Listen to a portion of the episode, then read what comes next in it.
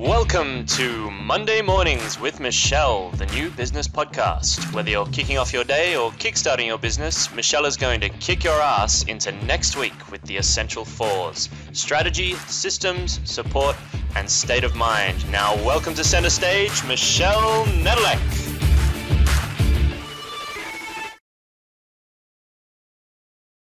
Hey there, peeps. This is Michelle Nedelec, and I am super glad that you're here with us today because I am here with the most amazing guest. You're going to love him. Andrew Ryder is here with me today. How are you doing, Ron? Andrew? I'm doing well. Thanks, Michelle, for having me. Awesome. Sorry about that. I get so excited. I almost called you by your last name.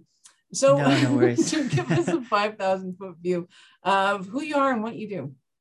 Sure. So, I will say that it's actually really surprising how many people call me Ryan, because the first two letters of my last name are R-Y and the first two letters of my first name are A-N. And, when you're looking at, you can do this too. There's little tests you can do online where they'll rearrange all the letters in a word and they'll keep the first and last letters and you can still read it just fine. You don't even notice, right? I rock those things. I love them. Yeah. Yeah. You don't even realize totally until they're like, oh, by the way, all the letters are out of order. But so high level overview.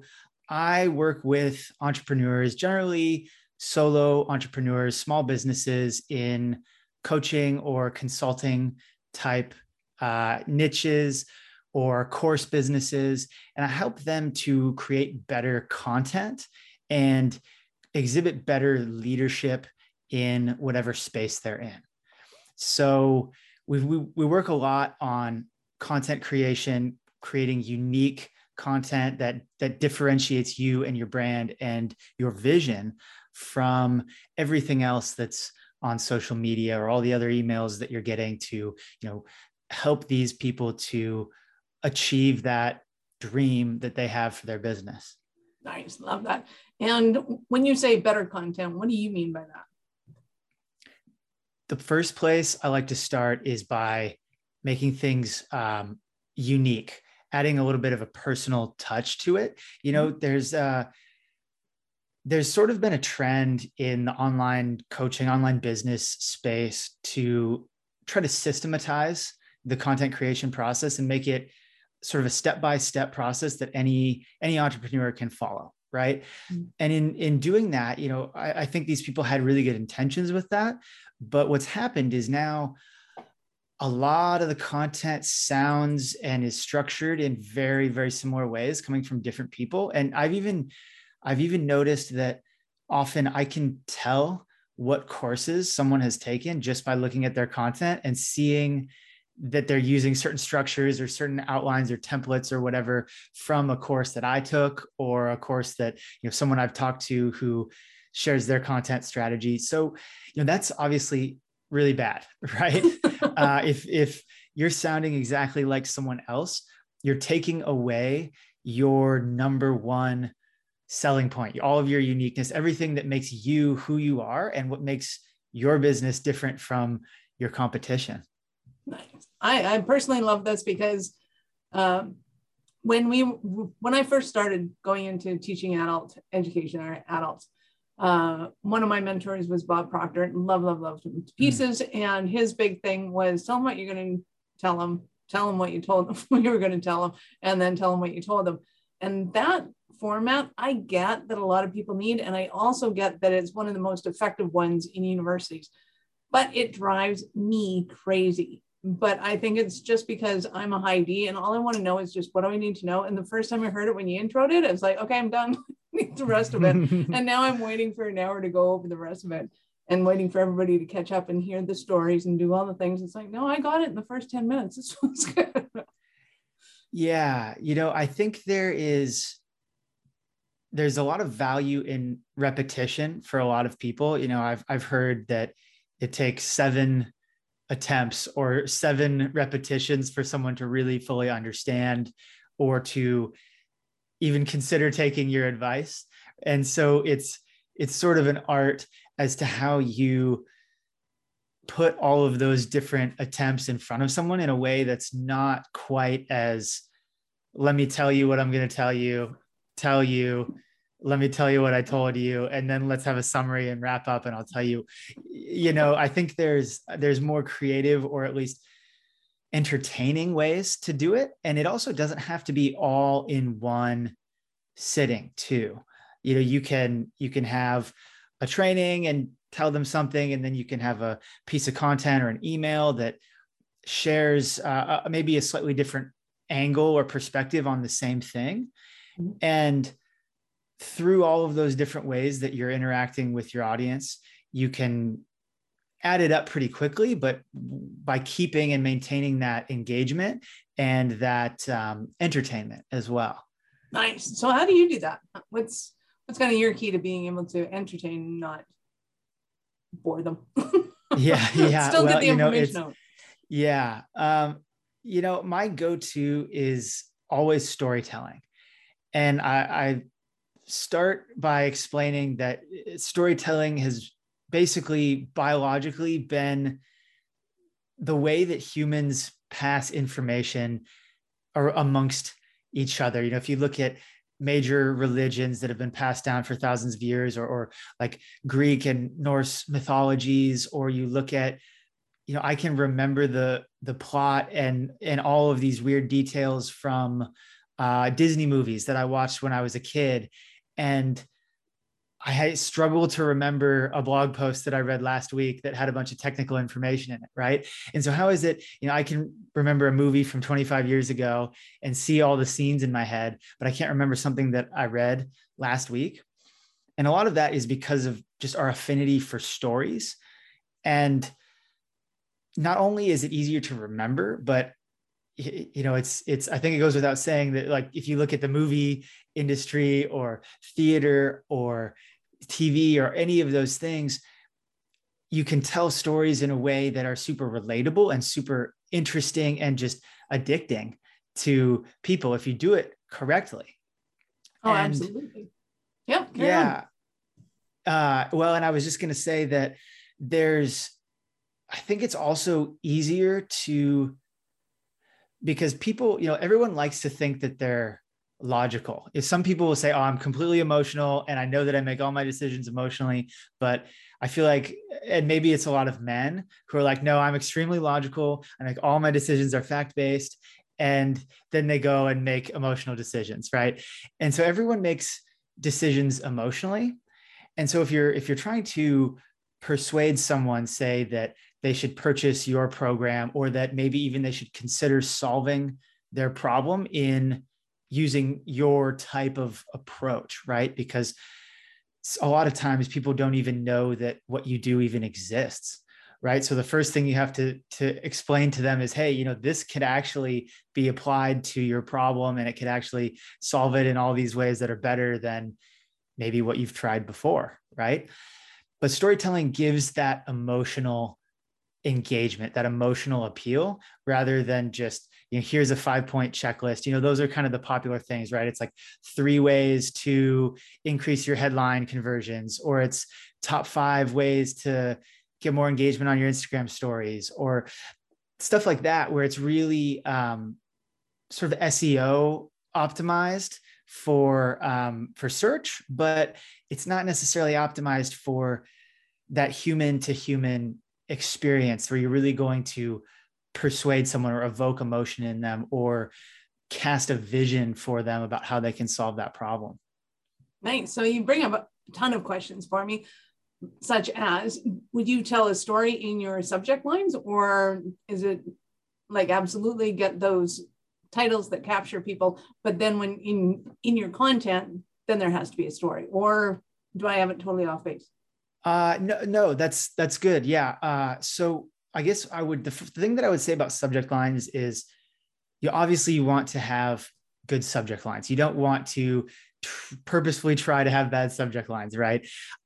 I am not as focused on the subject line, especially when it comes to email. I'm more focused on the from line. And by that, I mean, who is sending the email? I know personally, when I go into my inbox, I, you know, follow a handful of marketers, people who I learn from, people who I respect, some people I'm not that into, and I'm just on their lists, you know, and I have a list of 3 or 4 people who email me and I instantly delete it. And I have a list of 3 or 4 people who I always read their stuff. And I have to catch myself sometimes because I'll start reading an email and I'll be like, wait, I have to go back and I need to read the subject line because I just skipped right past it. You know, I was like, oh, this email, I love this guy. I'm going to start reading. And I have to go back and be like, wait a minute, I'm reading his emails to learn how to become a better marketer. And I need to dissect how that subject line ties in into the body of the email and, you know, really break it down. So, you know, I found that by building relationships with your audience, instead of trying to just get transactions from them, this is a big focus in what I do. And we can talk more about this. I didn't want to get too far off track because I do want to answer your question, but I focus on building relationships. Mm-hmm. And by doing that, you're more likely to get people to open your emails just because they know you, they like you, they want to hear from you. They realize that you respect their time and you provide valuable content to them. So, right, like I said, you definitely want to have good subject lines. I generally try to go for a curiosity type of appeal in the subject line. Not so much of a story there, but I'll usually have some sort of story. And you know, story is it could be a sentence or two. It could be a paragraph or two. You could even write an entire book, right? That's a story.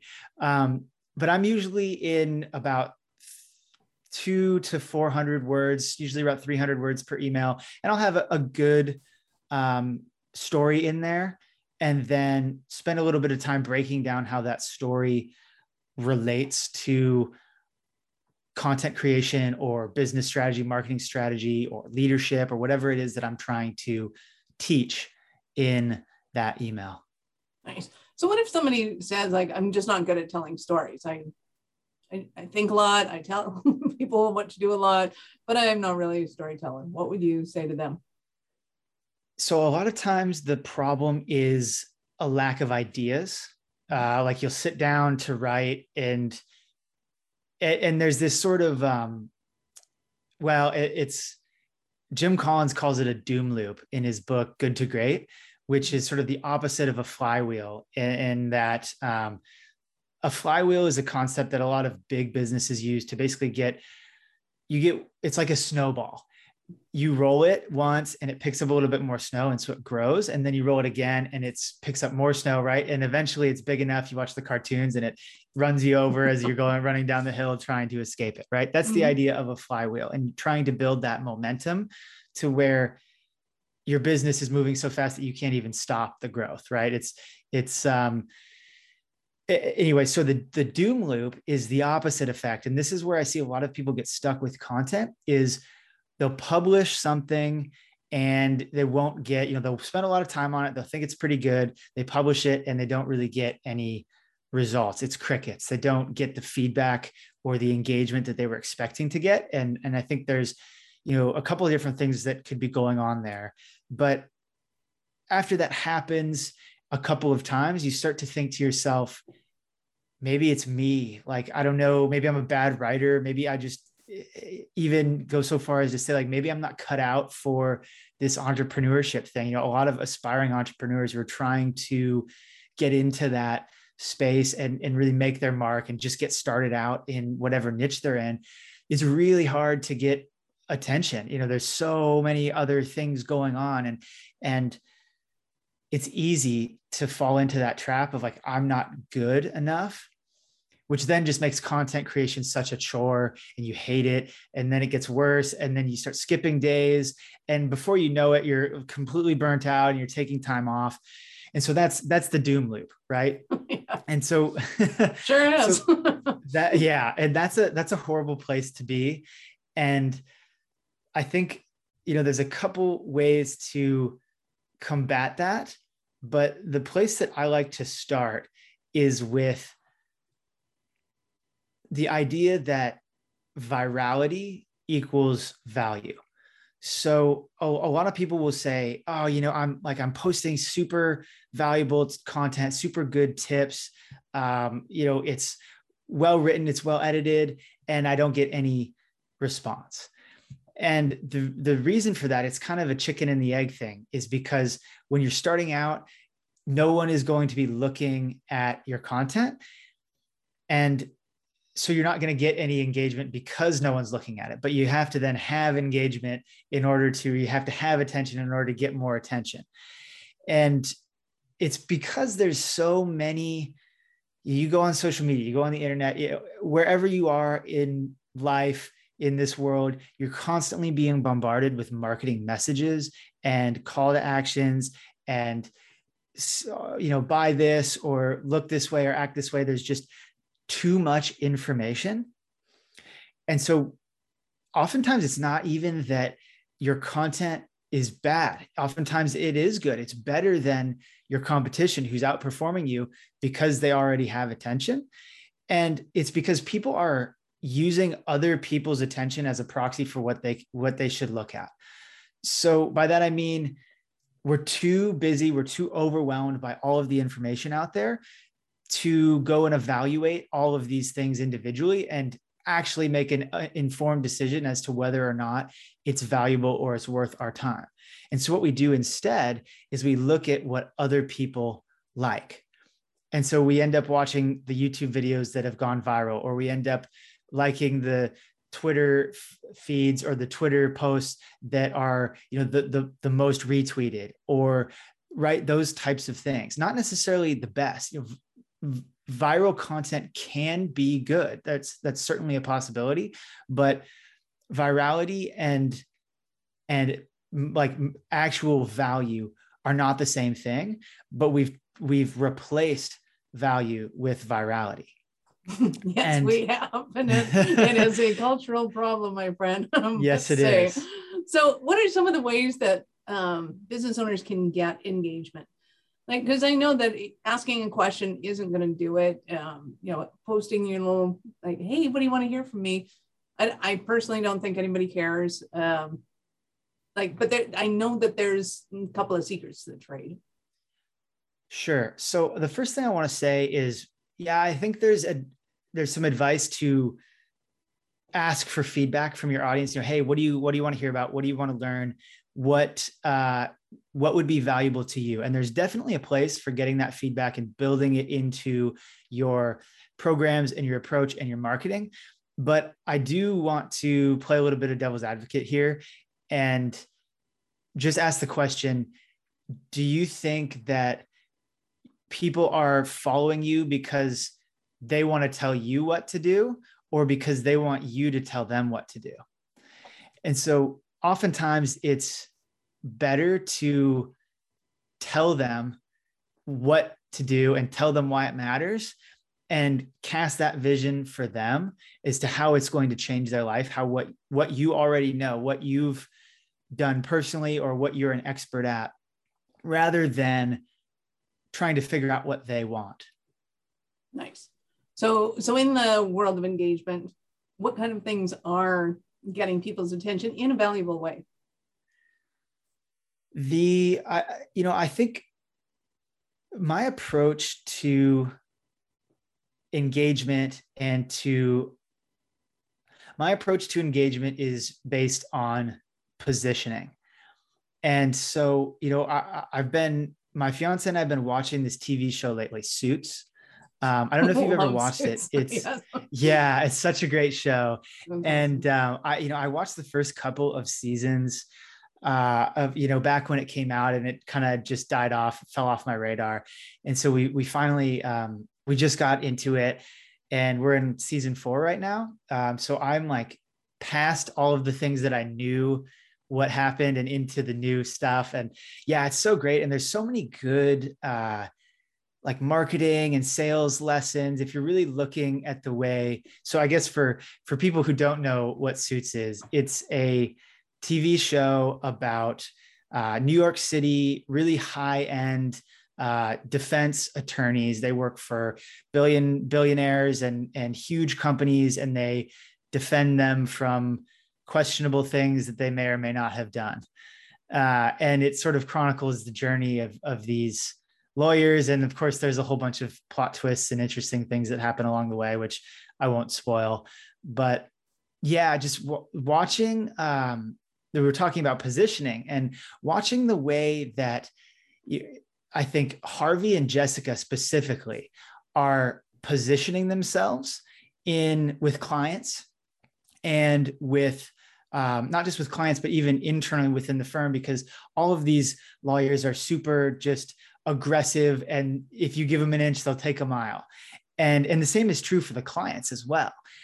And so you have to position yourself in a place of authority. And one of the interesting ways that one of the interesting things that spoke to me was, I think, in one of the very first episodes in season 1, and Harvey, who is he's the hotshot, he's the guy, he's the big closer.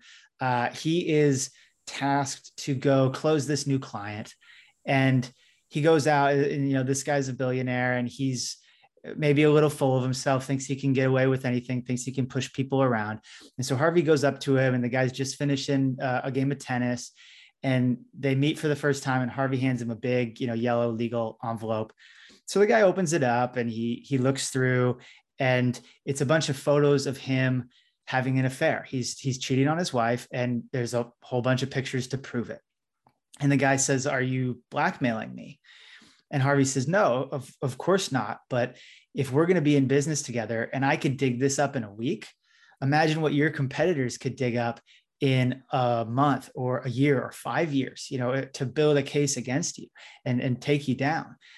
And Harvey says, if we're going to work together, we need to make sure that you get this taken care of, because it doesn't do me any good if you go out of business, because I'm not going to have you as a client if you go out of business. And the guy responds, he's like, "Oh man, I thought you were going to woo me. Jessica said you were going to woo me to get my business." And Harvey says, "I'm not interested in getting your business. I'm interested in keeping it." I just love that line so much, because it's, as they say in the show, you don't negotiate from a position of weakness. You negotiate from a position of strength. And, if Harvey goes in and he woos him to try and get his business, and he's begging him, which is a strategy that a lot of people, if we're tying this back to business, it's a strategy that a lot of people take, which is like, I'm going to send all these DMs. I'm going to beg people, for lack of a better word, to come and do business with me. It puts you in a position of weakness, but Harvey comes at it from a position of strength and says, "Look, we're going to be in business together for a long time. Here's all the things that I'm going to do to help you solve this problem that you currently have. And we're going to tackle any more problems that come up along the way. But it's not just about getting your business today. It's about keeping it for the long term." So, there's good positioning lessons there. And there's also just good business strategy in there as well that, I just love that show. That's awesome. Yeah. We could talk about a lot of series of Netflix and a lot of yeah, so maybe we'll have to do that next time. We'll start a little episode on go watch this episode and come back and we'll talk about it. Yeah, but that'd be fun. Give me some of the myths of content creation that a lot of business owners get stuck on. Some of the mess, did you say? Myths. Oh, okay. Yeah, I was like, I'm not sure I understand the question. Yeah, so I think we've covered a couple. So the idea that posting, and especially in today's world, I think even more so, the idea that posting valuable, all your best, like I hear this all the time. If you give away your best information for free, you will, I guess, impress people enough to think, wow, if that's what they give away for free, their program must be amazing. And I think that's not necessarily a myth, but because I think there is some merit in that, but I think what works more so, and what we're seeing in a lot of very, very controversial niches, I guess we'll say today, people are being indoctrinated with philosophy, not necessarily with facts. And, we don't have to get into all the nitty gritty about who's right or who's wrong or whatever, but there are a lot of places where there are two very, very opposing viewpoints, and it's hard to think about how both of those could be factually correct. And there's a quote that I love from Derek Sivers. He says that if information was all that we needed, we'd all be billionaires with six-pack abs. And so, you know, that's just so perfectly well said that, you know, the information is out there. You can go and learn how to start a business and how to get more engagement and how to all the steps and tips to do all of these things. But for whatever reason, as human beings, we're just not motivated by factual information. We're motivated by vision. We're motivated by inspiration. And all of that comes out of your philosophy. Why does this matter? What is it going to be like to go on this journey to achieve this result, to become this type of person who is, you know, ultimately is like you as the business owner? You know, a lot of people, especially for coaches, for course creators, for solo entrepreneurs, people are buying your programs because they want to be more like you. They want to get the results that you have. They want to, you know, obviously they want to solve their problems, but they're following you because of that relationship they've built with you. And they ultimately want to become more like you. So how did you get into all of this? So I made every single mistake in the book and I learned the hard way. Good start. Yep. Yeah. And so I started out in, my first exposure to entrepreneurship, I was commuting from, I live in the Seattle area, and I was commuting by bus to my job. And I got so bored of looking at Instagram memes that I started reading books. And I made a New Year's resolution one year to start reading books. And I ended up picking up Rich Dad, Poor Dad. And that book just blew my mind. I didn't know that entrepreneurship existed. I didn't know that you could start a business. I mean, I knew that someone had started the business that employed me, but I didn't realize that someone like me could do anything like that. And so I was like, I have to learn about this. I have to become an entrepreneur. I have to, you know, and I sort of went headfirst into the space, and I started to fall for all of the sort of gimmicky, I guess, dishonest, the dark side of entrepreneurship, if you will. I bought a lot, you know, and to be fair, I definitely talk a lot of smack about the programs that are dishonest, but I was not at a place when I was just getting started where I had really the maturity or the understanding or any of the maturity to take those things seriously and actually do what it took to be successful. I sort of fell for the myth that you can just quickly and easily just start up a business and, you know, people will just pay you indefinitely and you can retire to Tahiti and just have Mai Tais and have a nice, relaxing life. We love teasing them about that all the time. It's like, you're only one funnel away from $1 million. Like, yeah, well, you know, you need about 28 bad ones first, and then you need about 36 good ones, and then you get. So I, and so, you know, through all of these failures, we don't have to go through all of them, but I've tried just about everything there is. I've tried all the gimmicks. I've tried all the real stuff too. And I really started to get serious, and it really helped me to take a step back. And I helped my fiance to start her business. She's a nutritional therapy practitioner. So she works with women who are struggling with autoimmune symptoms or gut health issues, low energy, fatigue. And she helps them with their diet and their exercise and habits to get rid of those symptoms, regain their energy, you know, that type of thing. So she's a coach. And a lot of the biggest and hardest hitting mistakes we made were in starting her business and just hiring coaches who ripped us off and told us that we sucked and we couldn't succeed and it was our fault. And, you know, took all of our money, took all of our self-esteem. And I started to realize that I had accumulated a lot of these mistakes, and that I had, you know, I was waiting. I just thought that somebody needed to speak up about this type of thing. There's really a lot of ethical problems in the online business space. And for a long time, I thought that someone else would speak up about it. And with the circles that I was in, no one ever did. And after a couple of years, I realized that I was actually in a position to speak about and try to make a change, try to help people to market themselves and their businesses ethically, instead of thinking that the only way to be successful is with super clickbait marketing, or by having a bunch of countdown timers and you close the cart and then, oh, there was a technical difficulty, so the cart's actually still open. And like, yes, you can gimmick your way into more sales and more transactions, but at the end of the day, it's another person on the other end of that sale. And you want to build a relationship with them. You want to help them. And there's this quote I really love from Charlie Munger, who is Warren Buffett's business partner, you know, at Berkshire Hathaway, and they've made billions and billions of dollars investing. And he says that if the crooks only knew how much money you could make by doing business ethically, they wouldn't be crooks.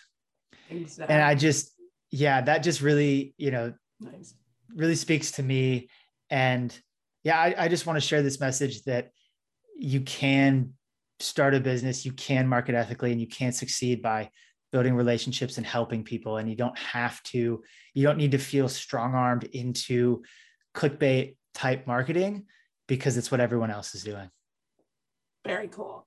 So give us an example of one of your Cinderella stories. You've given us your poor guinea pig story, your poor girlfriend. I'm assuming she's doing extremely well now, but give us a Cinderella story. Sure. Yeah. You know, I think that it's really about the mindset is, you know, and this is not a place where people like to start, but when I think about a friend of mine who I worked with, who, and he's a friend now, he had a lot of experience, and he had built up his authority. And so he had a lot of good things going for him, but he was just going from sort of private, how do I say this? He was going from a corporate job into starting his own business. And the marketing side of things was not only brand new to him, but he didn't like it. And he started to dip his toes into the water and started to go down this road of thinking that he needed to do things in a certain way to get results. And in working with him and talking to him, it was really about changing his mind about what marketing is. And I know this is not really a Cinderella story, I guess, but I think just it's a huge win for me. And like we were just talking about I should walk that back. It's a huge win for him. And I see it as a win in my mind because of the win for him. You know, I don't want to take the work that he did away from him because he did the work, you know, but I see it as a win because for every person that changes their mindset from trying to build, because it propagates with every person who is teaching these clickbait tactics and ripping people off or leaving people demoralized or defeated, it creates another group of people who follow them, who then do the same thing that they do. And so by helping one person who's about to go on that path and helping them to change their path back to sort of the light side, the good side, right, is to, you know, that's a huge win, because then the people who work with him will get better results. I truly believe they'll get better results by building that relationship, by building that trust. They'll get better results. They'll stick around with him for longer. and they'll refer him more clients. So it's really good for him and his business. But when they go out and if they decide to start a business or they decide to interact with other people in their life, they're going to bring a honest and ethical approach to that. That's fantastic. I love that. So what are some of the stumbling blocks that somebody might be having right now and they're thinking, oh my God, Andrew, I need you so badly right now? If they need to, they need help. You mean with content creation, or is that what you're thinking? Or yeah, like what might they? How do they know that they need help with content creation? Because I know there's some people out there that are like, oh no, I'm prolific at this. I'm fantastic. And you read their content and it's like, oh dear God, I'm not sending that out to my people at all. But then there's some people that are going, oh, like I need your help. What's going on for them? Yeah. So I think that it's sort of I fall back to this framework, right? It's a quadrant and it's like unconscious and unaware. And then there's like, or something, I'm going to mess that up. I'm pretty sure this is Robert Kiyosaki's, but there's unconsciously incompetent, consciously incompetent, unconsciously competent, and consciously competent. Thank you. You're saving me because I was realizing I didn't know what were in the quadrants. I had the general idea in my head, but so anyways, I'm trying to say that some people may realize that they have the problem, but not have the technical, I guess, know-how to solve it. And other people might not have the knowledge that they even have a problem, right? And so there's, I guess, sort of different approaches that you take to, and if people are happy with their approach, I don't think I would want to try to change that. You know, I'm not here to tell you that your approach is wrong and you have to do it my way. You know, if you're doing something and it's working for you and you like it and you're getting results, absolutely stick with what you're doing. You know, maybe that's the key right there, is that they're just not getting the results. They're putting it out and they're starting to have a little self-doubt, thinking, oh my God, it must be me. And sometimes it's not you at all. It's just the way you tell your story, or that you're in front of the wrong people telling the right story. Yeah, that could be it. But there's also one other thing too that I think people really struggle with, and that's consistency. There are, you know, and we're kind of just touching on the edge of this, but there's so many things that you're being bombarded with all the time. That's like, hey, you should check out, you know, people are trying to get you to abandon what's working to go after whatever it is that they're selling because it's new, it's what's working now, it's the hot thing, everybody's doing it. And for a lot of people, they don't stick with something for long enough to really see results. And so the easiest example of this would be going to the gym, right? With like a New Year's resolution. So typically what happens is everyone makes a New Year's resolution. I'm going to work out this year. I'm going to get in better shape. You know, I'm going to do these things. I'm going to stick to my diet plan. I'm going to create content every day. I'm going to do a Facebook Live every day or whatever it is, right? You make this commitment. And then when you go to the gym, you'll go for 3 weeks and it's hard. It's hard to start to get back into that habit. And after 3 weeks, you've seen no progress. Or after 3 weeks of going live, you still don't have anybody who's joining in. You're not getting more engagement and you start to get demoralized. And then somebody's perfectly crafted advertisement comes up with just the perfectly good copy to derail you and get you onto something else. When really, you don't start to see results in the gym until after that third week. You don't start to see results with your content creation or with most things until you've done it consistently over the long term. And so that's something I focus on a lot, is consistently working on the fundamentals and the things that are going to drive your business forward, rather than sort of getting caught up in hype, if you will. And to give, you know, I guess to give a personal example of that,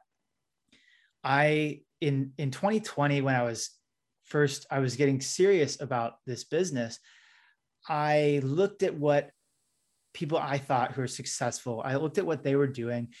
And I noticed that a lot of them were publishing content every single day.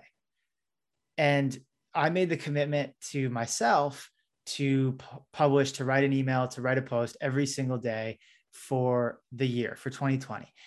And I got about 330 done in that year. So it was by no means perfect, but you know, it was a great accomplishment for me. It's something that I'm proud of. And it's more important than that. It built the habit of writing every day. And so I still am writing at least 6 days a week. And you know, I thought that by doing that, I'd have 365 posts. Hopefully I'd become a little bit better of a writer. And I thought that would be it. But I also was able to refine the way that I write and sort of streamline the process of how I reuse and repurpose content that I'm writing. So if I write an email, I'm not just sending it out and then it goes to the people who are on my list and no one ever sees it again, because there's new people coming onto my list who need to see that, right? And so what I was also able to do that I didn't expect at all was I was able to write a book, I was able to create a course, I was able to publish, I started a monthly training series and I was able to publish 8 months of that training series.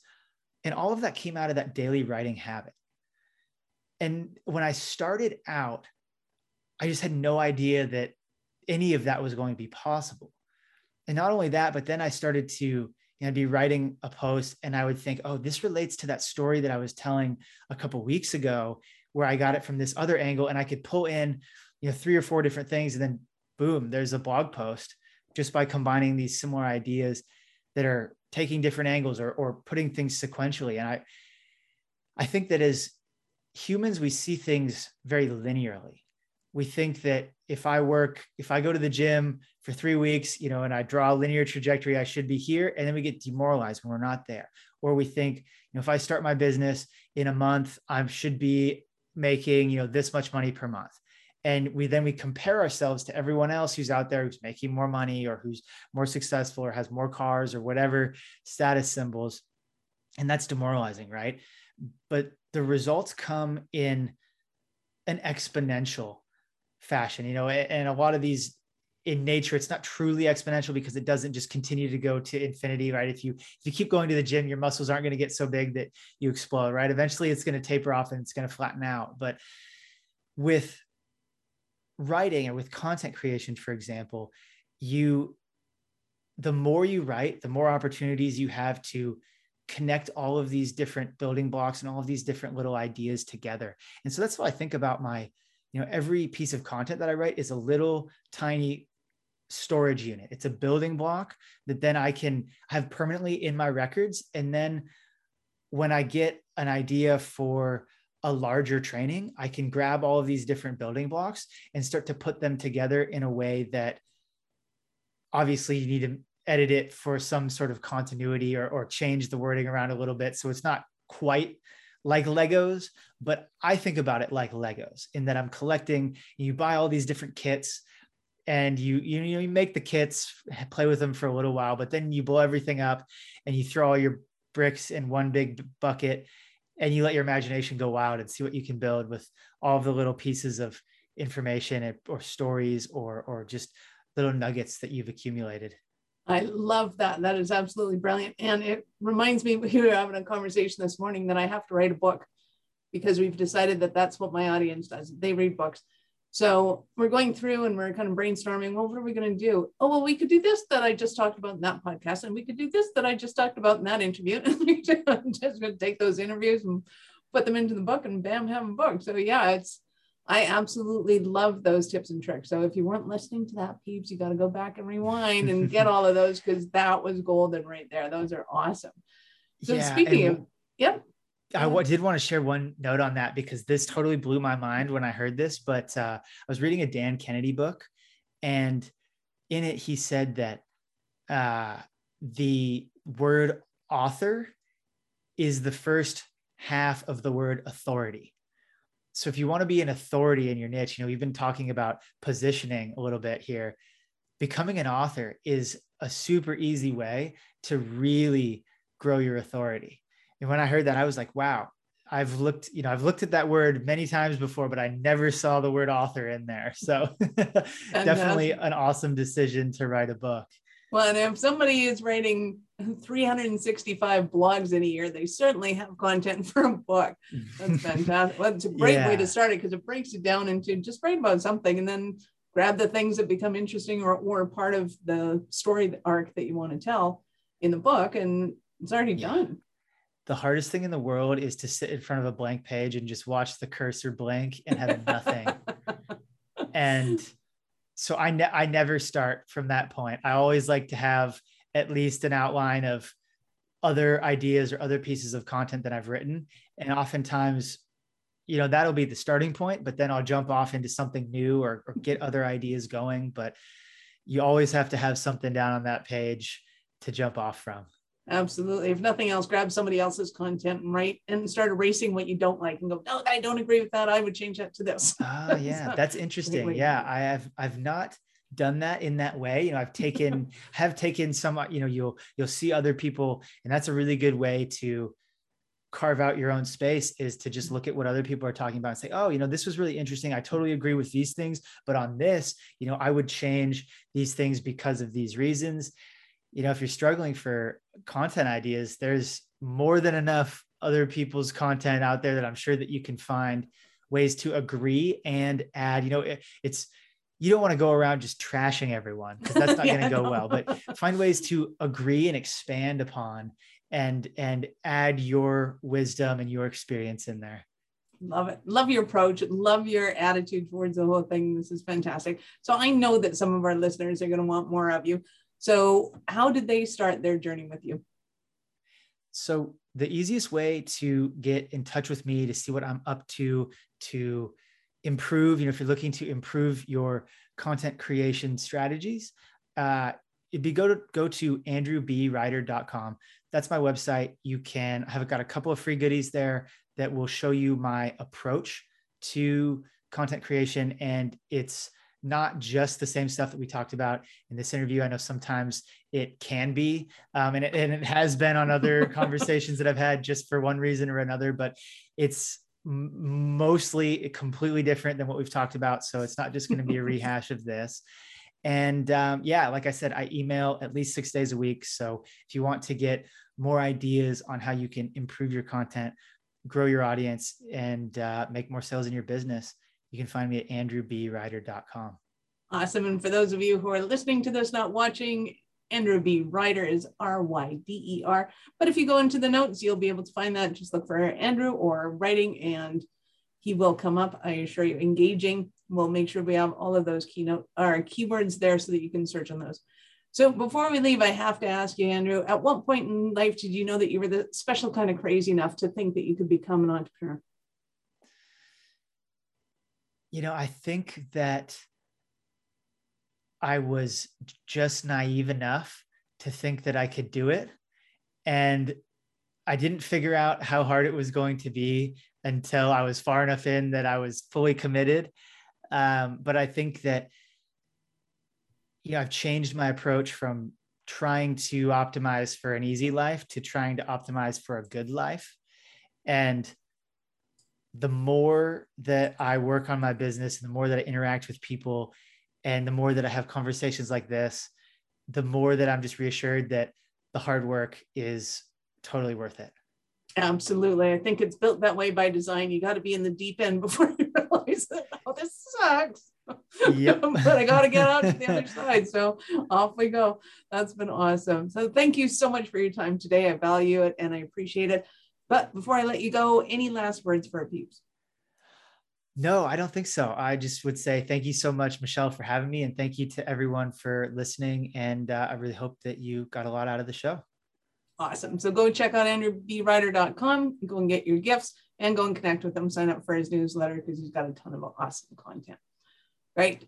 So this is Michelle Nedelec. Thank you for being with us here today. If you know anyone who would make a great guest for the show, or if you have a question or topic that you'd like me to discuss, reach out to me at michelle@awarenessstrategies.com, or connect with me on LinkedIn or Facebook. I'd love to hear from you. Thank you for listening to our show. I am all about being a resource center for entrepreneurs to give them the information and the support that they need to make it in business. As such, I have Taking Your Business Digital Q&A every Wednesday at 2 p.m. Mountain. To register for that, go to awarenessstrategies.com/digital. That's digital. I look forward to meeting you and actually finding out how you are. So see you on the flip side.